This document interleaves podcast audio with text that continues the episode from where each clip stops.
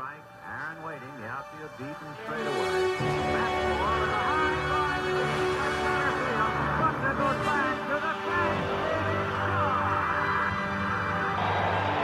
is. They are very deep. They plan to pull. Trachsel winds and fires. Big Mac. Swing! And a shot into the corner. It might make it. There it is. 62.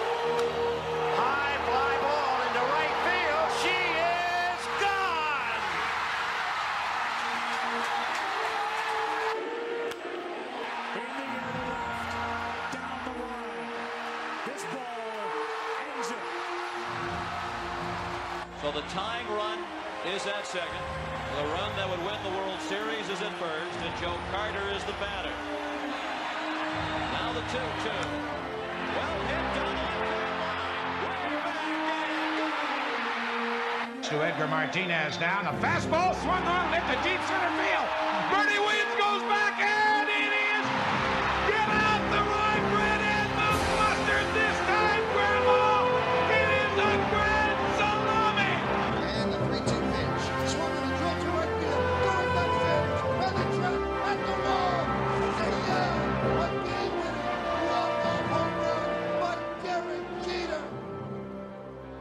Man, I just love that video. Don't you love that video? It just, you know, I don't even like baseball. I got to just be, you know, honest with you guys right off the bat here. Um, Joe Cross in the back and All Access, he tells me I just don't understand it. And my dad loves it. I'm not a huge fan, but what I am a huge fan of is home runs. There's something, there's something about, man, just taking that bat, crack, you hear that crack, and it just flies over the center field wall. There's something about that. And I don't know about you guys, but I think that all the guys this month have hit home runs. Don't you think so? I do have one complaint. One complaint. So before Matt's message, we're picking on Matt. Tyler picked on Matt last week as well, and he's not here in Gulf Breeze, so I can say anything I want today.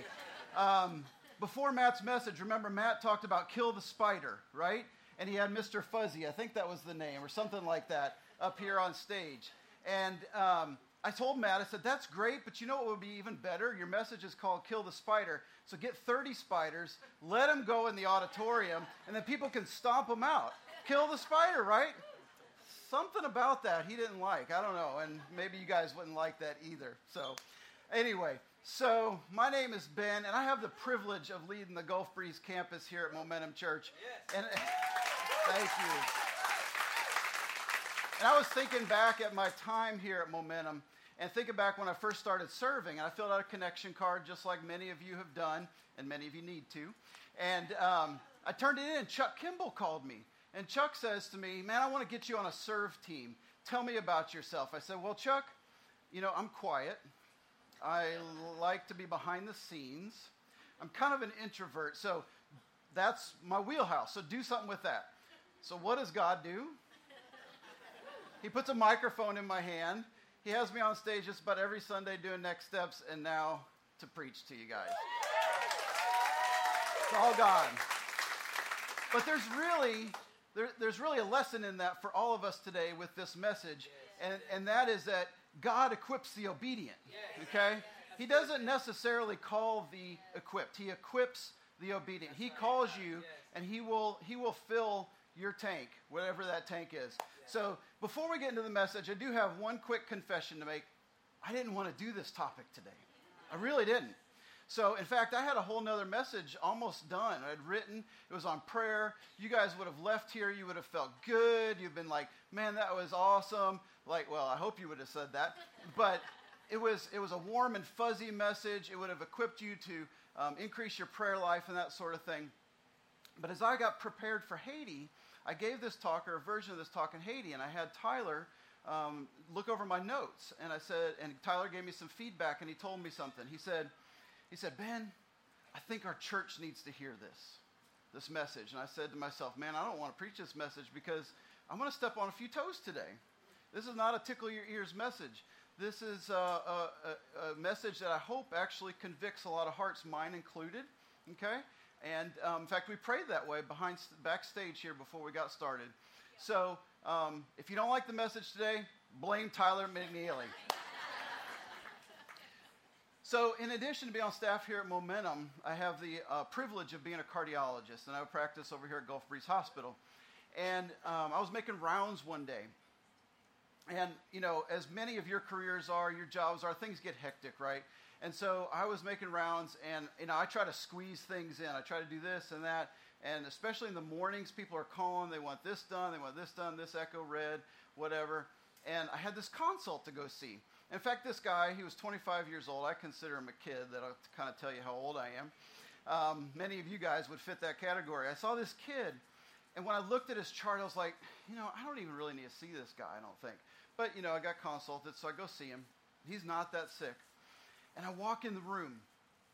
And as soon as I walk in the room, I felt conviction. I felt strong conviction. And that conviction was to share the gospel with him. I felt like God was saying, He doesn't know me and He needs to know me. Right. And I said, I argued with God. You guys ever argue with God? yeah, I do. I admit, I do it all the time.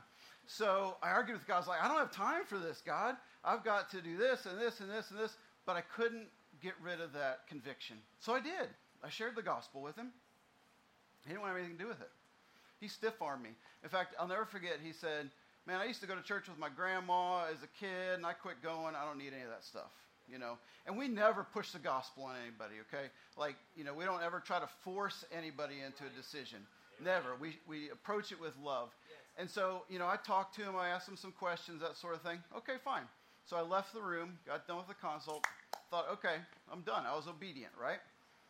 Next day, making rounds, go see him again.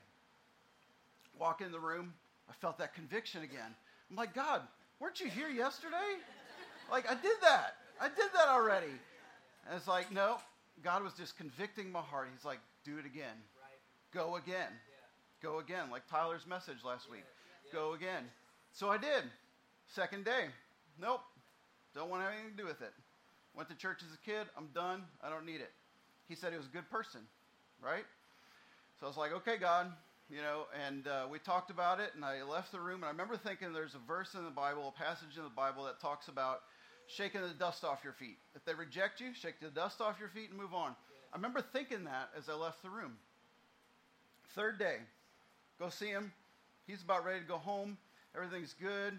You know, I'm like, you're done with it. your heart's fine, that sort of thing. And I walk in the room, and wouldn't you know it, God's like, do it again. Really, God? Do it again? Shut me down twice. I didn't even know how to bring up the subject, you know, tactfully, right? But something had changed.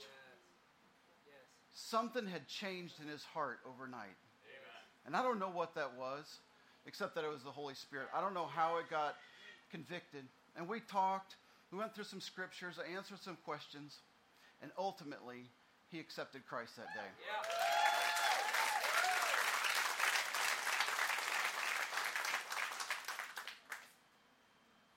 And then about three hours later, he suddenly died.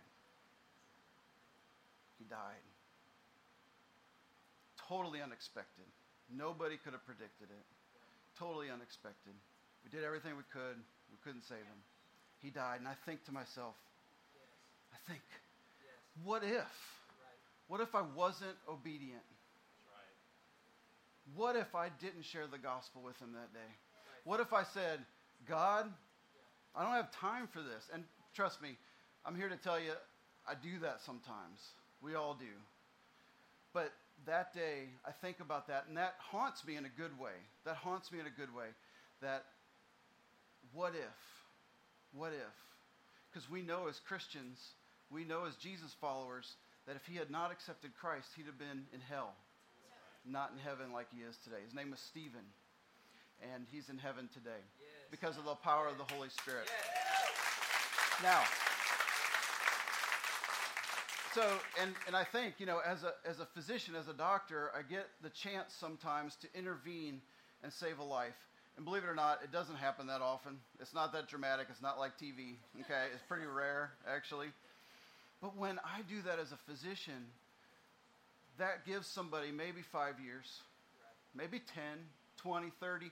If they're really young, 50, you know? But when you share the gospel, and that power is within every one of you, when you share the gospel, that has the power to save an eternity. That has the power to save an eternity. So that's what we're going to talk about today. We're going to talk about fishing. Fishing for people. We're going to talk about sharing the gospel. We're going to talk about sharing the love of Jesus with the intention to pointing, pointing them to the one who saves. That's what we're going to talk about today. Now, before we get started, you know, talking about evangelism is, is kind of like a mosquito in a nudist camp. You don't know where to start, right? There's, there's a lot you could unpack with evangelism. But I do want you to go to the Bible app. So if you have your phones, go ahead and take them out. Go to the Bible app and, and go to more events in the Momentum Church. I have a ton of notes in there for you guys, a ton of notes in there for you guys. You can follow along and you can save it. Please save it because there's a lot of information here today. I want you to be equipped and want you to take that home. And you know, by the way, this is for everybody here, okay? So I realize that some of us here are not believers, some of us here are for the first time. This message is great for you because it shows you how much God loves you. How much God loves you. And so, as we get into it, I want to start with what is evangelism? What is it? You can describe it in a lot of different ways. And ultimately, when you boil it down, evangelism is an act of love. It's truly an act of love. In Matthew 22, Jesus is asked by these Pharisees, these really religious people, they're trying to trip him up. And, and he's asked, he's like, What's the most important commandment?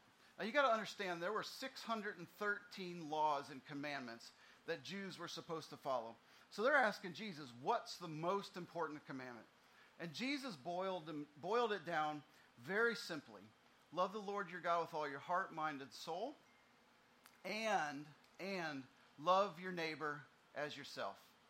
So, guys, here's what I'm here to tell you today is that if we truly believe what we say we believe as Christ followers, as Jesus followers, as Christians, if we truly believe what we say we believe, and that is that when we die, our soul goes one of two places, heaven or hell, and the only way to heaven is through Jesus, then fulfilling that great commandment has to involve evangelism. This is for everybody. Stephanie told me right before um, we started here about Riley. Riley, how old's Riley now? 10, 10 years old. Riley shared the gospel with her friend in the car yesterday. So if Riley can do it, we can all do it, right? This is for everybody. This is for everybody here. So, and if that doesn't convince you, you know, Jesus gave us parting instructions. Jesus gave us marching orders, if you will. And, and this is recorded in several Gospels. And I'm going to sh- I'm going to pull out Mark and, and Matthew's account for it. Mark, I love the Gospel of Mark because it's very straight and to the point. Like he doesn't mess around with a lot of extra words. He just, you know, goes straight to the point. And here's what Mark in six, Mark 16, 15 says. Now, to set the stage, this is the end. Okay, so Jesus has done his ministry. He has died. He's risen. He's, he's come back to his apostles. He's eaten fish with them. And he's ready to ascend to heaven, right? And so these are his last words. It says, Go into all the world and preach the good news to everyone. He's speaking to his disciples. Disciple means follower. And so if you're a follower of Christ, he's speaking to you. He's speaking to me. He speaks to Riley, and obviously she's listening. In Matthew uh, 28, I'm going to start with verse 18 because this one unpacks it a little bit more. And this is really the text for today. So Jesus came and told his disciples, I have been given all authority on heaven and earth. And what is he saying there? He's saying, Look, I'm the boss. I'm God. You've seen me raised from the dead. I'm in charge. Listen to what I have to say. He's saying it because it's so important. And the next word, it says, therefore. So he sets it up. He says, I'm in charge. You better listen. Therefore, go and make disciples of all nations, baptizing them in the name of the Father, Son, and Holy Spirit. So, how can you make a disciple? They can't become a disciple unless they hear about him. They can't become a disciple unless they hear about him. This is what's known as the Great Commission. Another word for commission is command. Another word for commission is command. It's not the great advice. It's not the great suggestion. It's the great commission, the great command. These were ja- Jesus' last words before he ascended into heaven. And the last thing you tell somebody is usually pretty important, right? If it's, somebody, it's, it's on somebody's deathbed or you're, you're going off in Navarre, you guys going off to uh, uh, a deployment, you're going to tell your family the things you really want them to know. before you leave, right? And that's why the title of this message is The Last Word. These were Jesus' last words. Now, you would think that as Jesus followers, if Jesus gave us this crystal clear command, this crystal clear commission, you'd think we'd be really good at it as a church, right? But we're not, and I think we all know that. I think we all know that. We're not. We're not very good at sharing the gospel. So let's get honest, guys. There's nobody here but us. Let's get honest, Navarre. Let's get honest, Blackwater. Even online, let's get honest. Go ahead and raise your hand if you have ever struggled with evangelism. And my hand's raised right there with you. Okay, my hand is raised right there with you. And that might be that might be that you don't even know that you're supposed to do it. Okay? Well, that changes today. Or maybe there's fear. We're going to get into all that. My hand is raised with you. The honest truth is that most of us are not very good at it. And they've actually done studies to show this. They study everything, right? So they've done studies to show this. In the United States, um, 95% of Christians have never led someone to Jesus. 95% of us have never led someone to Jesus. Another study, even worse, is that 98% of us don't ever even try. We don't even try. And the worst statistic that I thought about was, or that I think is the worst, is that 80% of us never even talk about our faith. So talking about our faith, that just means, hey, I go to church here. Or I, you know, I do believe in Jesus. 80% of us don't even do that on the regular. That's got to change, guys. That's got to change. And, and I don't, these are nationwide statistics. I'm not talking about momentum. I don't know what our statistics are here, um, but I suspect they're pretty close to the same. And we want to change that here. We want to change that today. Our job is to tell them. Yes. Our job is to tell them. That's right. That's it. What part of go do we not understand? What part of go and tell do we not understand? So, this is the message in a nutshell save people, tell people. Say it with me, guys. Save people, tell people. Tell turn to your neighbor in Navarre, Blackwater, save people, tell people. Because eternity, eternity hangs in the balance. The eternity of your friends, the eternity of your family, the eternity of the people that you work with hangs in the balance. So, what does this look like in the real world? Real world. We're going to get into it. We're going to cover that. I'm going to equip you today. I'm going to give you nuts and bolts here. We're going to talk about the what. We're going to talk about the who. We're going to talk about the when, the how, and the why. But first, I want to dive into why are we so bad at it? Why are we so bad at it? So we're poorly equipped, right? We're poorly equipped. We're going to change that today. The second thing is lack of delighting in the Lord. What does that mean? Let me tell you about the Shed Barbecue, okay? There's this barbecue place between here and New Orleans, right off of 10. At the, it's called The Shed. And we went there, and I thought, I don't know if I was just starving that day, but I thought that was the best barbecue I've ever had in my life. If Doug Jolly's in the crowd, he's going to disagree with me, but that's okay. I thought it was the best. And you know what I did? I came home and I told everybody about it, right? I came home and I said, Pastor Tim, we got to take the team there. It's awesome. I told people at the hospital, it's like, this is the best barbecue ever. That's delighting in something. When was the last time you delighted in the Lord to talk about Him that way?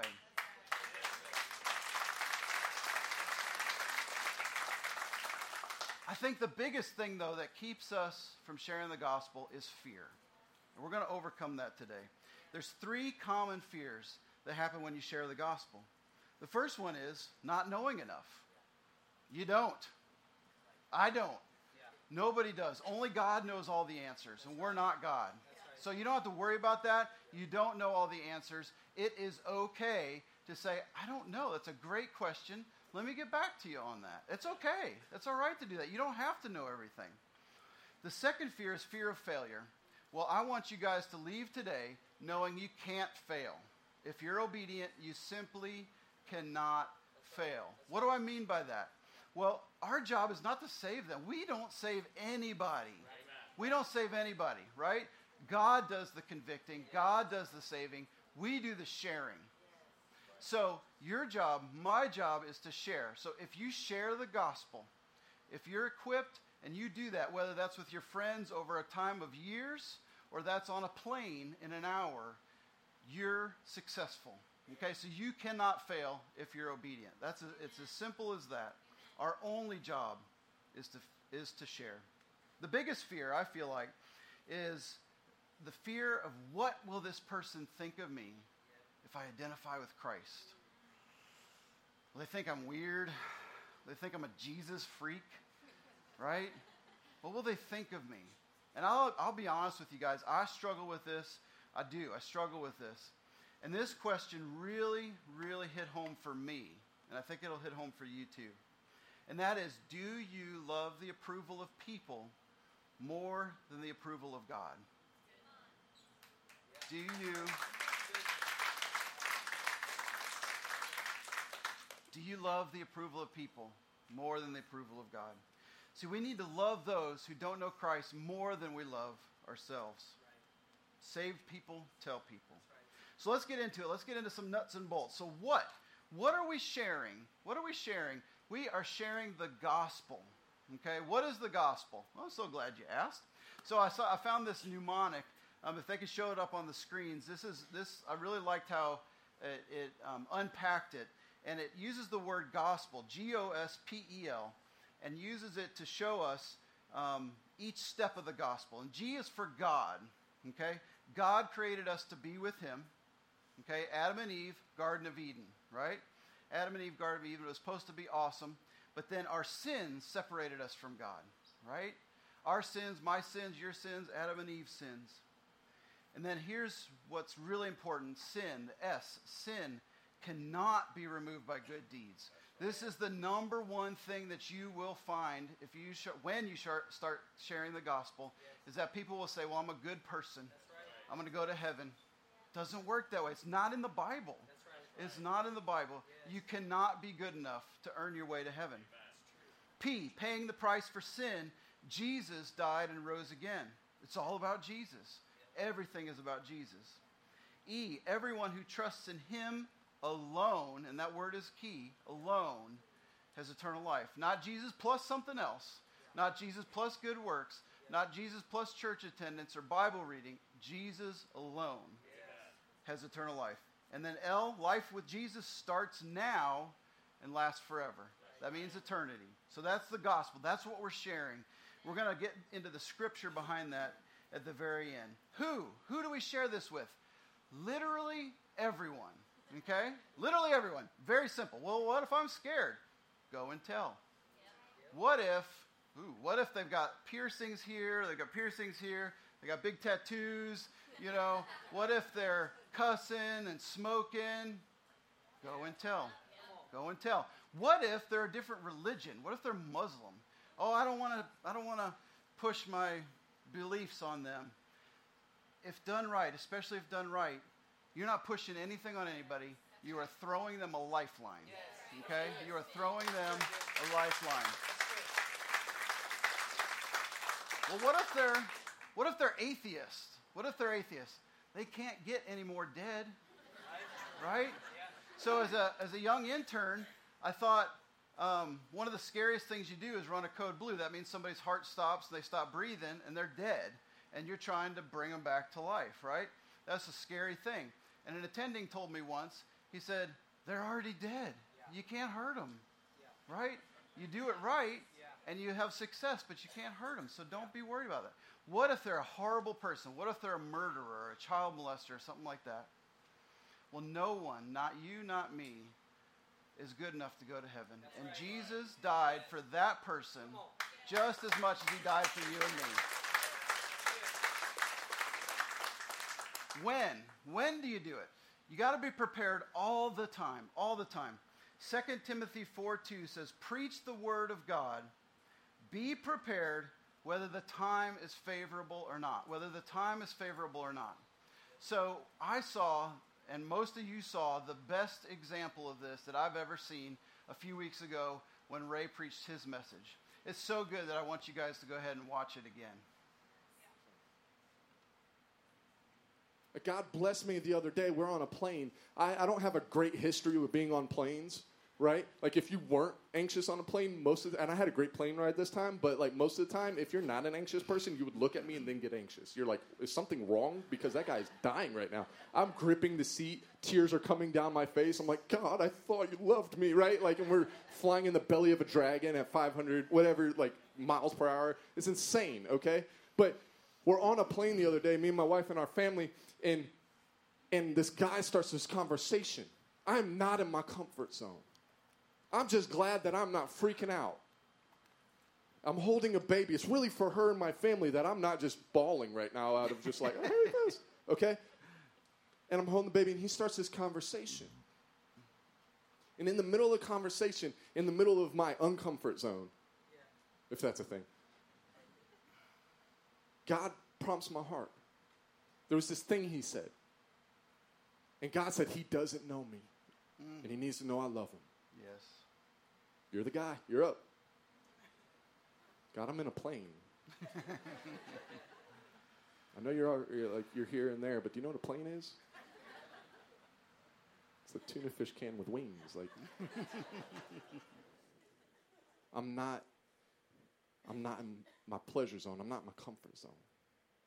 But this man's life, his eternal life, his potential relationship with God is much more important and precious to God than how I feel right now. That's the facts. I got feelings, but that's the facts. And so we get in this conversation. I'm holding a baby, I'm in a plane, and we start doing this thing. And God's like, You got to go there because He doesn't know me. He has to know the good news. And so I'm like, Can I sit next to you? If you're one of the people who don't like being on a plane, you also don't like standing up in a plane. You want the seatbelt on. Crossing over the aisle is like that lava game you played as kids. Only real. Okay, so, and I get over in the seat and I'm sitting next to him and we're talking. And God's like, do it. Just so you know, it was 4th of July, and if you were outside, there's a lightning storm going on on one side and bombs going off in the air on the other. I'm not in my comfort zone. But God's like, He is precious to me, Ray. And so, thank God I got to the gospel clearly enough to where this man starts crying.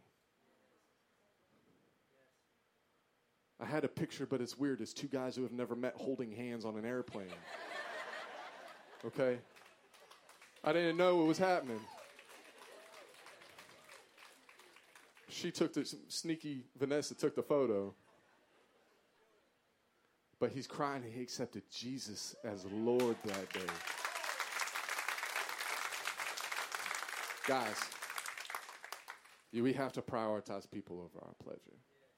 We have to prioritize people over our progress. I have volunteers that I love, but sometimes I wonder when they get the phone call from me, do they expect another to do or do they know that I care? And the day I was holding Lily, and, and I'm talking about up to this point, I'm still working on this. God was like, they don't know, Ray.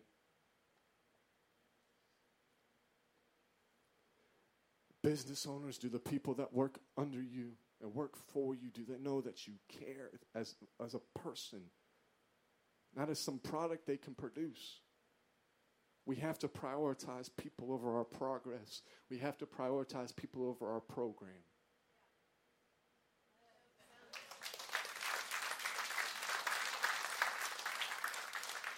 Be prepared whether the time is favorable or not. Such a great example. Such a great example. He pushed through so much. He pushed through so much, and that guy's going to be in heaven one day because of it.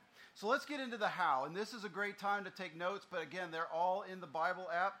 This is this is going to be step by step to uh, equip you today to do it. And by the way, um, this message is going to be online if you want to go back and watch it and take notes again.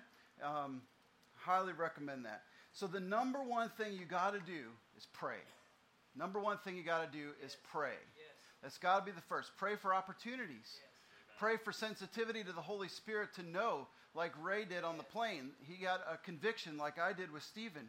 Pray for those opportunities. Pray for boldness. Pray for wisdom to know what to say and what not to say. So start with prayer. And then we're going to go step by step and we're going to learn from the Master. What did Jesus do? So we're going to go to John chapter 4, and we're going to go through verses 4 through 18. So to set the stage here, Jesus and his disciples were leaving Judea to go to Galilee. And, the, and verse 4, we'll pick it up there. Verse 4 says, He had, that's an important word, he had to go through Samaria on the way. Why did he have to go through Samaria?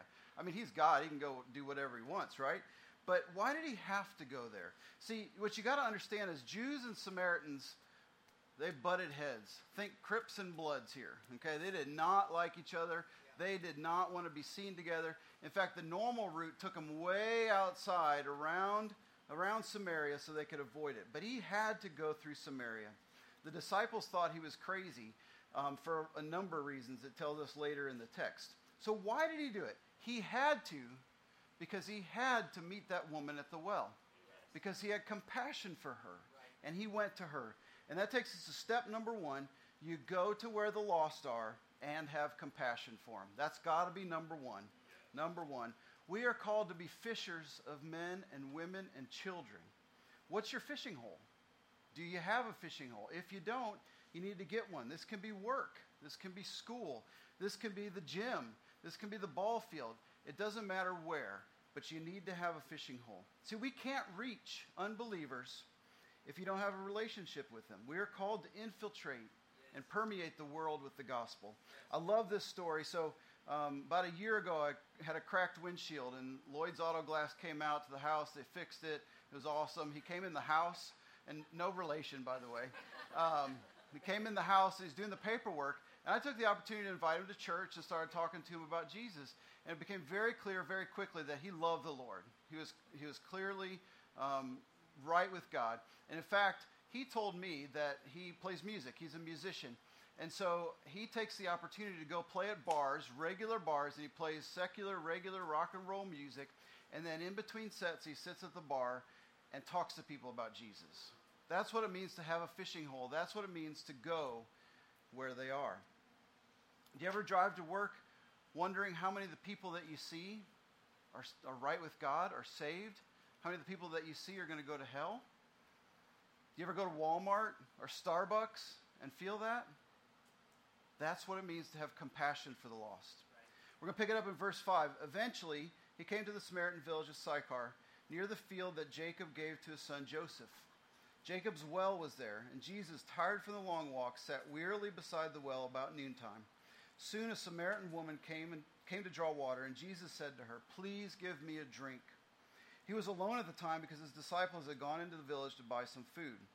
The woman was surprised, for Jews refused to have anything to do with Samaritans. She said to Jesus, You're a Jew, and I'm a Samaritan woman. Why are you asking me for a drink? This brings us to step number two. You build a bridge, you don't burn one. You build a bridge, you don't burn one. Evangelism is building a bridge and letting Jesus walk across. Building a bridge from you to somebody else and let Jesus walk across. So, what did Jesus do? He did two things that are out of the ordinary that got her attention and built a bridge. Number one, he's a Jew talking to a Samaritan. Number two, she's a woman. And in those days, men and women, they didn't talk. So, this was completely out of the ordinary, and it spoke to her that there's something about this guy. So, he built this bridge. You got to show genuine interest in, in the other person. Ask them what they like to do. Connect with them. Ask them about themselves. Everybody's favorite subject is themselves. If you don't believe me, I got one word for you selfie. Right?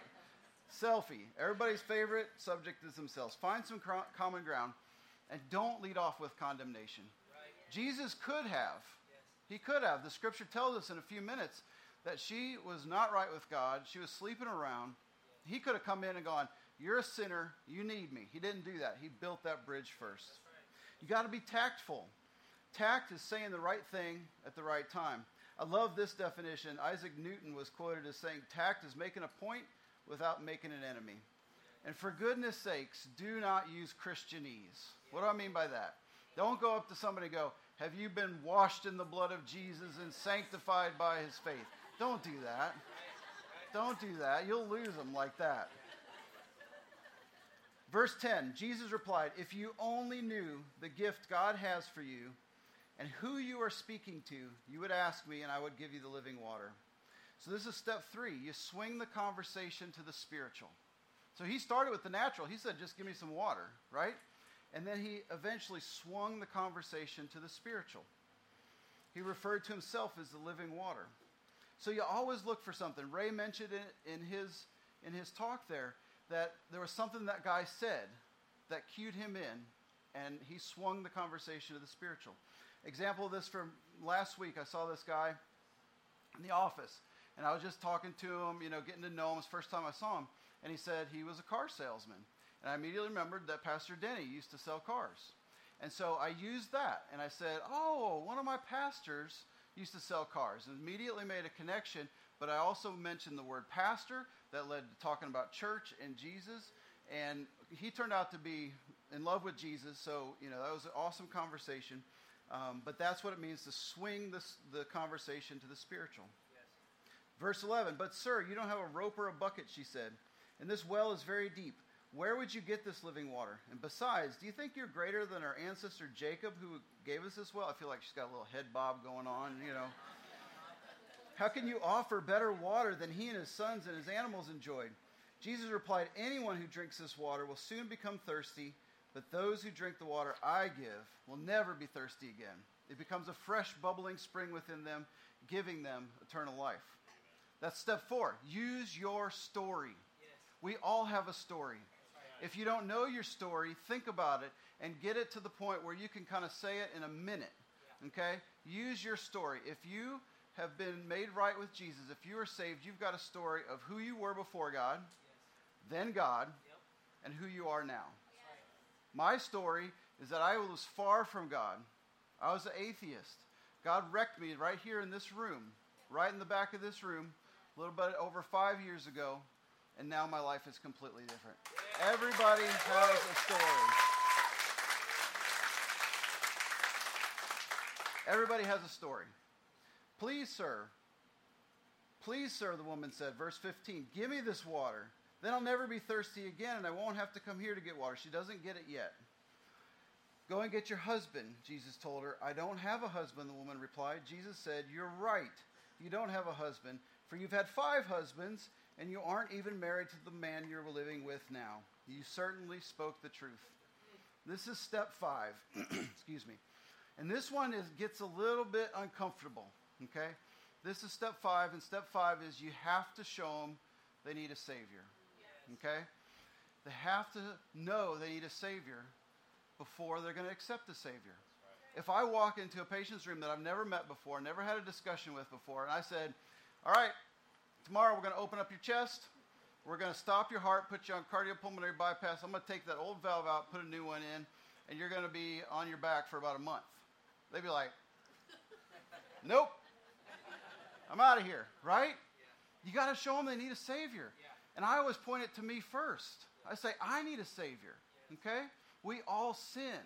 You have to show them they need a Savior. And Jesus does that in the, in, the, in the scripture here. Step six, you walk them through the gospel. So at this point, you've got them to the point where you've built a bridge. They have, you've used your story. They know they need a Savior. Now it's time to walk them through the gospel.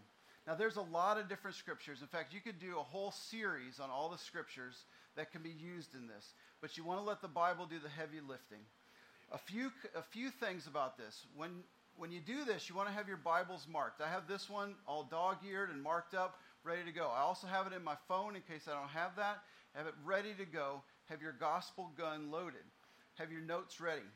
But I want to just briefly go over um, Romans Road real quick. This is a common one, Romans Road. If we could show that on the screens, that would be awesome. The first step is Romans 3:23. Everyone needs salvation because we all sh- fall short of the glory of God. Jesus died for our salvation, Roman, Romans 5 8, but God demonstrates his love towards us that while we were still sinners, Christ died for us. Next step, Romans 6:23, and this is all in the Bible app, by the way. This is all there for you, so don't don't worry about taking notes like crazy right now. The wages of sin is death, but the gift of God is eternal life in Christ Jesus our Lord. Romans 10:9, this is where decision point comes in. If you confess with your mouth Jesus is Lord and believe in your heart that God raised him from the dead, you will be saved. And then Romans 10:13 hits the point that everyone, whoever calls on him shall be saved. And so that takes us to step seven. You ask them for a decision. You see where they're at. See if they're ready to pray to accept the Lord. So to help you guys, we've got a few resources, and they're on your seats. Okay. So you got homework to do, and you got a gift. Okay. So the first thing is this card right here. This card is blank, as you can see. There's nothing on it on, on five lines. What this card is for is to help you take it home, pray over it, and write five names of people that you know that are far from Jesus but close to you. Five names of people, and then pray for them, but then also commit to share Jesus with them. So that's your homework. And this is your gift. We've got a ton of these. So there's two on your seats. But please, if you want more, that's awesome. Take them with you. These cards have Romans 10:9 on one side and then a sinner's prayer on the other, and they've got some contact information for us. These are great because you can hand them to somebody, you can go over the scripture with them, and then they have a way to get a hold of us if they're not if they're not there yet. Okay? We also have, like I said, tons of notes in the Bible app. The message is going to be online. And we here at Momentum and Pastor Tim believes in this so much that he actually wants to open up his house to train people. Okay? He wants to open up his house to train people. So if you're interested, this is like, you know, higher level training, and you, you don't have to do this, of course, and please don't say, if I don't do this, I can't share the gospel. Everybody is equipped to share the gospel. But if you want to, go out to the connection tent outside. We're going to take names and we'll be in touch with you. And so as I land this plane, I want us to remind I want to remind us of the why. Yes. The why. Why is this so important? Well, God tells us to. Obe- obedience brings blessing, right? That we've established. God's primary way of reaching people is through other people. He uses us. He doesn't have to. He can do anything he wants, but he uses us. And I love this scripture, Romans 10:14. It says, "But how can they call on him to save them unless they believe in him? How can they believe in him if they've never heard of him? And how can they hear about him unless someone tells them?" And if you continue to read in John chapter 4, you will notice that that woman, she becomes a great evangelist. She goes back to her town and she tells everybody. And it, the Bible says many people came to know the Lord. So if you just given your life to Christ, if you give your life to Christ today, you can start today. You don't have to be a seasoned Christian. The most important thing, guys, is that you're dead without Jesus. The gospel has the power to save a life. If we really believe what we say we believe as Christians, we have to do this. Think about this analogy. If you were walking along and you saw a baby in a stroller on train tracks, nobody's around, and a train is barreling towards that baby, there is not a single person in this room that would just simply walk by and ignore that baby. It's time, guys. It's time that we have that same urgency for those of us that don't know Jesus, that have never accepted Jesus. Saved people tell people. Go ahead and bow your heads and close your eyes. Imagine with me, imagine what it would look like if we all accepted this command of Christ. What would our cities look like? What would our schools look like? Our country? Our world? What our families look like? Who here admits they can do a better job at spreading the gospel? Just go ahead and raise your hand. You're not raising it to me. Mine's raised right there with you. Let's just keep our hands up for a second as I pray. Lord Heavenly Father, thank you that you are always good. Thank you that you have given us clear direction as to your will. We admit that we have let fear keep us from your will. We admit that we've cared more about what other people think than what you think of us. Thank you, God, that you have chosen us to share the gospel. Today we commit to fulfilling your great command. We will pray for opportunities to witness and be obedient when they arise. Lord, thank you for using and equipping us. In Jesus' name I pray. Amen. Go ahead and put your hands down. So I know that there are people here in Gulf Breeze.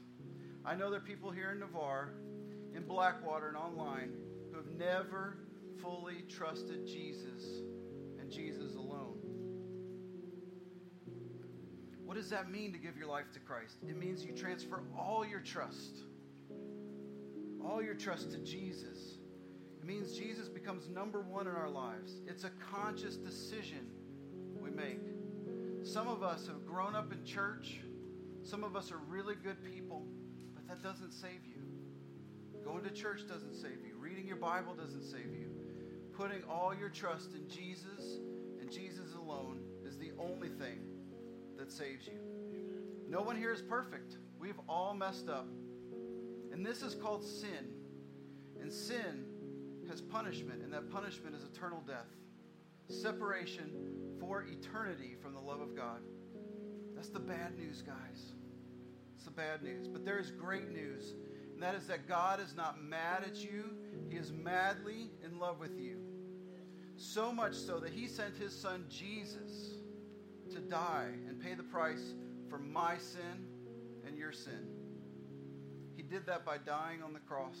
And now all he asks of us is that we put all our faith and trust in him and him alone and make him Lord. That means we don't only just accept the love of Jesus, but also the leadership in our lives. It means to give him the authority and him alone. And that does not come without life change. So if you have never done that and you cannot think of a moment in time that you have made this decision followed by life change, I want you to pray with me today. You don't want to wait. Stephen didn't know he was going to die that day. People die every day. Pastor Tim told me a story yesterday of this horrific car accident on their way home from high school camp. His tire blew. In an instant, he was gone. We don't know how long we have. Now, you're not praying to me or through me. You're praying to God. So, God, so church, let's pray this prayer together to support those praying it for the first time. Jesus, I admit I've messed up and I'm a sinner. I know I need a Savior. I accept your forgiveness and love. I submit and accept your authority in my life. I give you my life. You are, you are my Lord. Now teach me how to live. In Jesus' name, amen. If you made that decision today, we want to celebrate with you. We want to put some resources in your hand. So I'm going to count to three, and we're going to go crazy, church, because this is just you raising your hand to God. We're not going to embarrass you. We're not going to call you forward. We're not going to put a microphone in your hand. So, guys, let's pray for 10 seconds of courage. One, two, three. Woo!